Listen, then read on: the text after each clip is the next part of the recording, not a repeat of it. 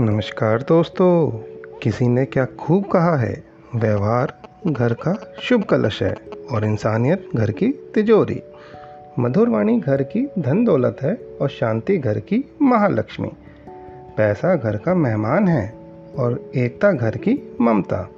व्यवस्था घर की शोभा है और समाधान सच्चा सुख। बड़ा मुश्किल काम दे दिया किस्मत ने मुझको। कहती है, तुम तो सबके हो ही जाते हो। अब ढूंढो उनको जो तुम्हारे हैं। सारी उम्र यूँ ही गुजर गई रिश्तों की तुरपाई में। कुछ रिश्ते पक्के निकले, बाकी उड़र गए कच्ची सिलाई में।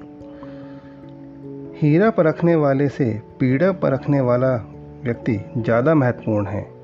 किसी की पीड़ा परख कर करने वाला इंसान असल ज़िंदगी में असली जोहरी होता है। अपनी ऊर्जा खुश रहने में खर्च कीजिए, क्योंकि खुशी से ही आपकी इम्यूनिटी बढ़ती है। बिकती है ना खुशी कहीं, ना कहीं गम बिकता है। लोग गलत फहमी में हैं कि शायद कहीं मरहम बिकता है। इंसान ख्वाहिशों से बंधा हुआ एक जिद्दी परिंदा है।